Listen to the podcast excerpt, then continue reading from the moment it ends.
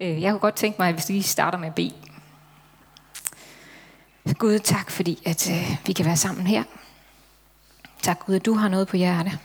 Jeg beder dig om, at, at det, der må komme igennem i dag, at det, jeg skal sige, at det, der bliver hørt, at det må være dine ord.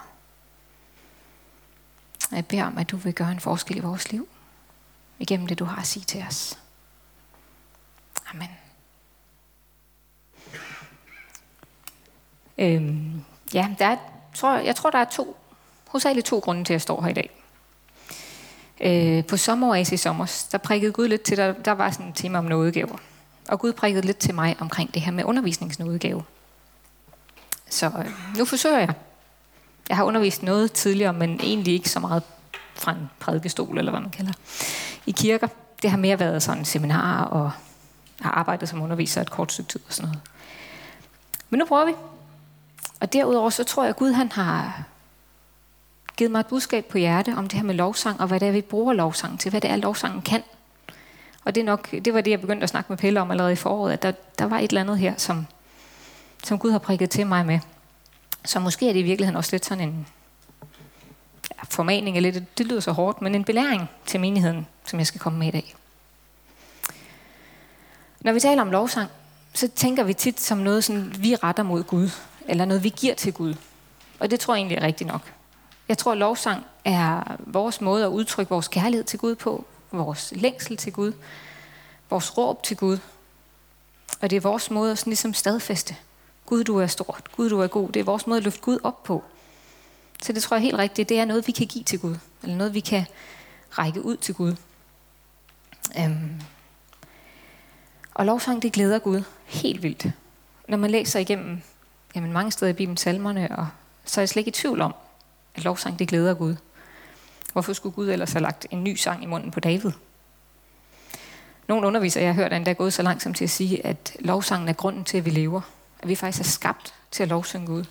Jeg tror ikke, det, jeg tror ikke, det er helt galt. Øhm, og jeg kunne sige enormt meget om lovsang. Man kunne i virkeligheden undervise i flere uger om lovsang, så det her det bliver sådan en lille udsnit.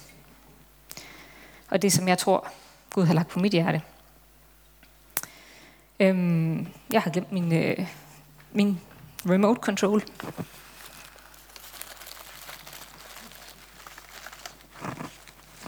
Hmm.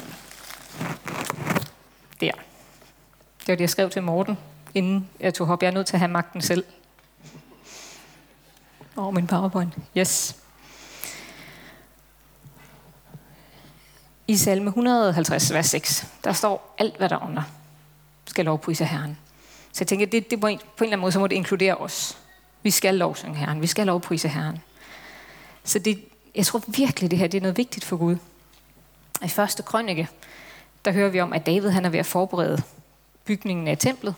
David selv, han fik ikke lov til at bygge templet. Han havde udgivet for meget blod. Så det blev Salomo, der skulle bygge det her tempel. Men David, han kunne ikke helt lade være med. Han, han skulle lige være lidt med. Så han, han stod sådan ligesom for mange af forberedelserne af det her. Og Gud havde talt rigtig meget til David om det tempel. Øhm, så jeg synes bare, det var sådan en sjov vers lige at få med os. Der blev holdt mandtal over levitterne. Levitterne, det var den stamme, der var blevet salvet til at gøre tjeneste i templet. Øh, og levitterne fra 30 år op efter, og tallet på samtlige mænd var 38.000.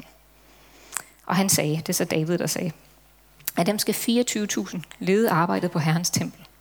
60.000 skal være skrivere, 4.000 skal være portvagter, og 4.000 skal lovprise Herren med de instrumenter, jeg har lavet lave til at lovprise med. Jeg tænker bare lige 4.000. Det, det er sådan rimelig mange.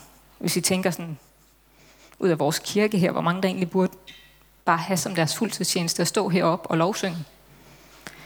Jeg, jeg har ikke kunne finde stedet, men jeg er ret sikker på, at der et eller andet sted står i Bibelen, i, at David han også snakker om, at der skal altid være lovsang. At der faktisk var 24 timers lovsang. Det kan være, du kan bekræfte det, Pelle. Jeg ved det ikke.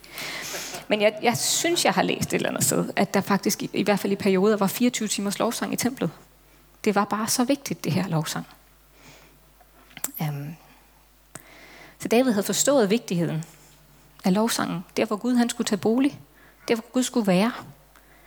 Og jeg er ret sikker på, at de her planer for templet, de også var inspireret af Gud selv. At det faktisk var Guds vilje. At der skulle virkelig være prioriteret det her lovsang. Jeg tror stadigvæk i dag, når vi samles her og lovsynger, så bygger vi et sted, hvor Gud han kan bo. Så baner vi vej for, at Gud han kan komme og tage plads her selv, sammen med os, når vi lovsynger ham. Og derfor er lovsangen bare vigtig. Men jeg tror ikke, det er det eneste, der er vigtigt ved lovsangen. Jeg har taget sådan et billede med. Jeg ved ikke, om der er nogen, der har set De eventyrlige vogter. Det er en fantastisk film. Det er julemanden og sandmand og påskeharen og tandfen og Jack Frost. De har et problem. Fordi børnene har holdt op med at tro på dem. Øh, og man ser sådan, de har sådan en globus, hvor der er et lille lys for hver barn, der tror på dem. Og til sidst så er der et barn tilbage i verden, der tror på dem. Og det gør, at deres kræfter de smuldrer. Sandmand, han bliver bare til sådan noget støv. Og altså, det er så ham, der hedder Ole Lukøj på dansk. Og påskeharen, i stedet for den der store kanin, han er der, eller har, sådan en stor, stærk hare, så bliver han til sådan en lille nuttet kanin. Det er han ikke særlig glad for. Så deres kræfter smuldrer, fordi børn ikke længere tror på dem. Og jeg tog det med, fordi jeg tænkte, nogle gange skal vi godt tænke sådan om Gud. Men sådan er det bare ikke med Gud. Sådan er Gud slet, slet ikke. Gud han er den, han er. Og Gud han var Gud længe før vi blev til. Så Gud er ikke på den måde afhængig af vores lovsang. Bandet Casting Crowns, de formulerer det sådan her. How refreshing to know you don't need me, but how amazing to find that you want me. Hvor er det forfriskende at vide, at du har egentlig ikke brug for mig, Gud.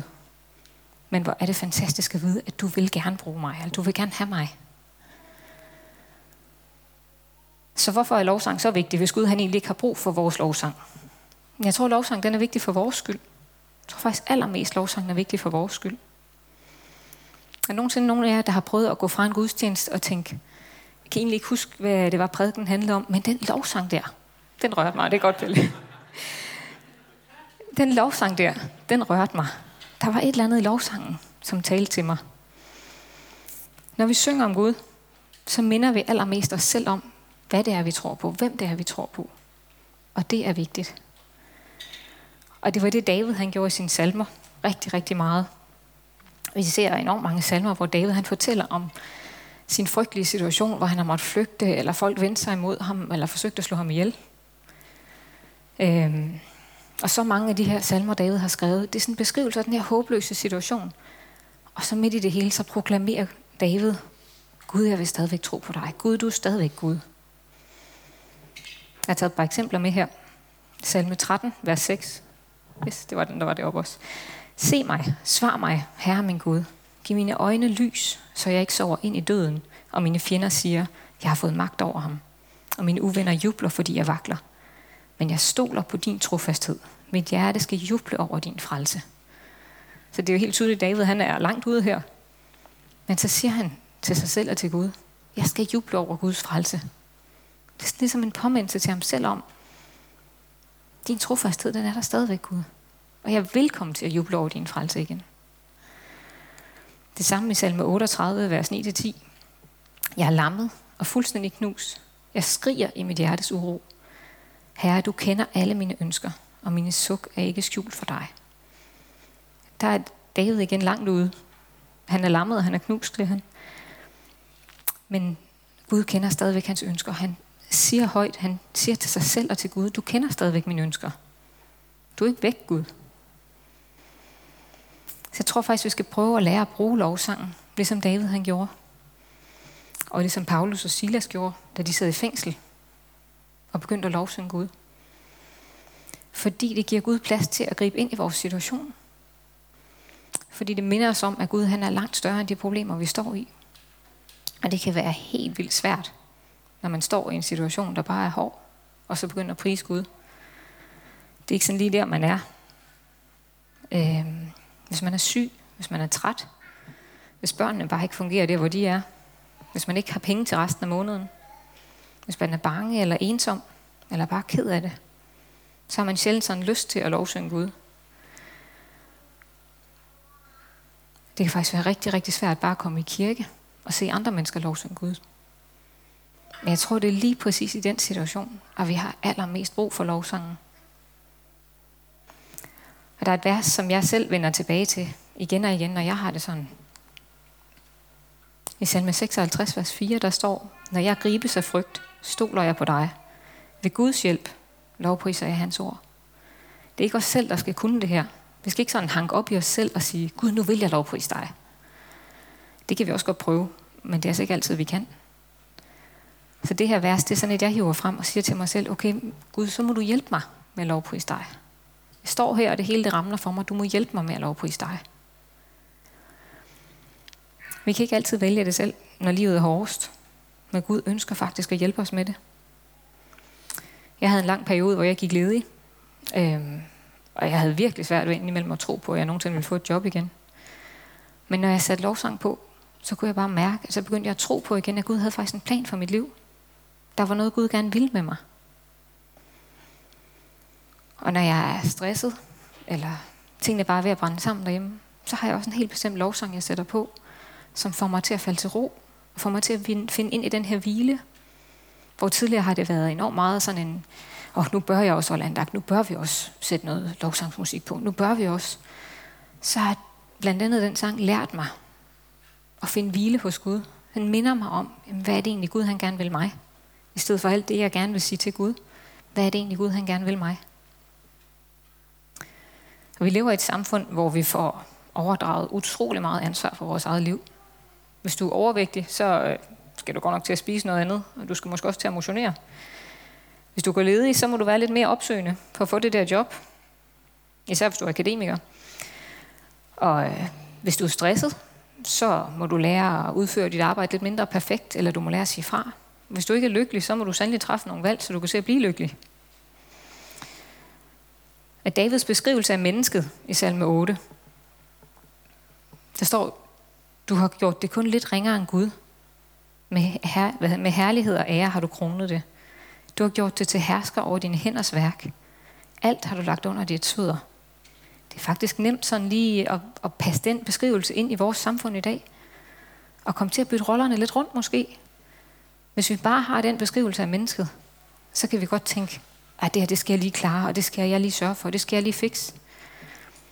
Hvor hvis vi får den anden halvdel af salmen med, eller den første halvdel faktisk, David han starter med at beskrive Guds storhed. Han starter med at beskrive Guds, ja, Guds herlighed. Så jeg tror, det er vigtigt, at vi får det med, når vi ser på os selv. At vi ikke bare ser på os selv som mennesker, men vi altid har Gud med som det foregående. At vi husker på Guds storhed. Jeg tror, Gud han står i mange af de situationer, hvor vi kæmper. Og så siger han, hey, læg det over til mig. Jeg er Gud. Vi skal øve os i at lade Gud være Gud, så vi kan få lov til selv at være mennesker. Og for mig er lovsang et super redskab, fordi den minder mig om, hvem Gud er. Jeg tror, det er så vigtigt for os at huske at lade Gud være Gud.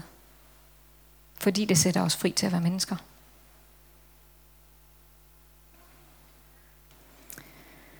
Og så er der sådan en lille twist i den her salme. Det er vers 3. Af børns og spædes mund har du grundlagt dig et værn mod dine modstandere for at stanse fjender og hævngærige. Kan I høre det? Det lyder sådan lidt bekendt, det vers her. Jeg har slået det op i samtlige bibler nærmest, jeg er kommet i nærheden af. Øh, jeg har slået det op i King James Version og Young's Literal, som er sådan to meget øh, tekstnære oversættelser på engelsk. Jeg har sågar købt en øh, græsk engelsk ordbog for at prøve at slå det her ord værn op. Der er et eller andet med det ord. Det er lidt underligt, at Gud han, han sådan sætter et værn op af børns og spædes mund. Hvad er det lige for noget? Efter indtoget i Jerusalem, der lå der nogle børn rundt på tempelpladsen og råbte, Hosanna Davids søn. Og farisæerne og de skriftlov, de blev tosset, som så vanligt. De sagde, hører du ikke, hvad de siger? Men Jesus svarede, jo, har I aldrig læst, at børns og spædes mund har du beredt dig lovsang? De her to vers, det er jo egentlig Jesus, der henviser til salme 8. Men der er bare lige den der forskel. Der står værn det ene sted, og der står lovsang det andet sted. Og som jeg forstod det, med alle mine opslag og alt det, jeg har kunne undersøge, og det er altså mange år, jeg har været på det her vers, øh, så ligger der simpelthen en dobbelt betydning af det ord, ord som David han brugte oprindeligt på, på, øh, på hebraisk. allerede da det blev skrevet ned, allerede den tekst, Jesus han læste op af, der var der en dobbeltbetydning i det her ord. Og jeg tror virkelig, vi skal tage den dobbeltbetydning alvorligt. At lovsangen er et værn, Gud har givet os. Det tror jeg gerne, vi må tage helt bogstaveligt. Jeg tror, det er et værn, vi skal bruge som kirke, når vi møder modstand. Når vi øh, er ude i samfundet som mennesker. Og når vi, øh, når vi tvivler. Når vi er bange. Når vi ikke kan overskue hverdagen. Når vi føler, at Gud han er bare langt væk. Og det, bare det at holde andagt er en fuldstændig uoverskuelig opgave. Så tror jeg, Gud han har givet os det her værn.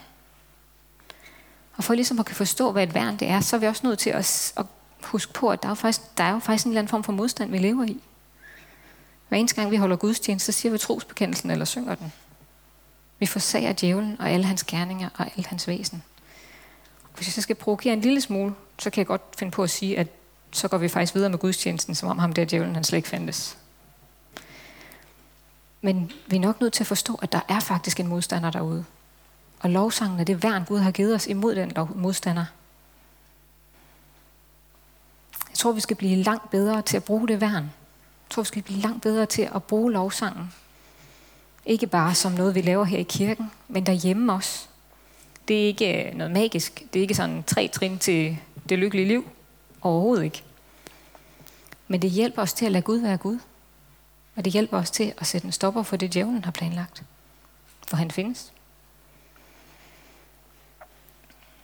Så når vi synger lovsang, og når vi bekender Gud, så kan djævlen ikke komme tættere på. Så har vi et værn. Og det er virkelig det, der hjælper os til at lade Gud være Gud. Så vi kan få plads til at være mennesker. Lad os bede. Gud, tak for den her gudstjeneste. Gud, tak for alt det, du vil med os. Og tak fordi, at du er Gud. Vil du bare hjælpe os til at være mennesker og lade dig være Gud. Og vil du minde os om det igen og igen, at du er Gud. Amen.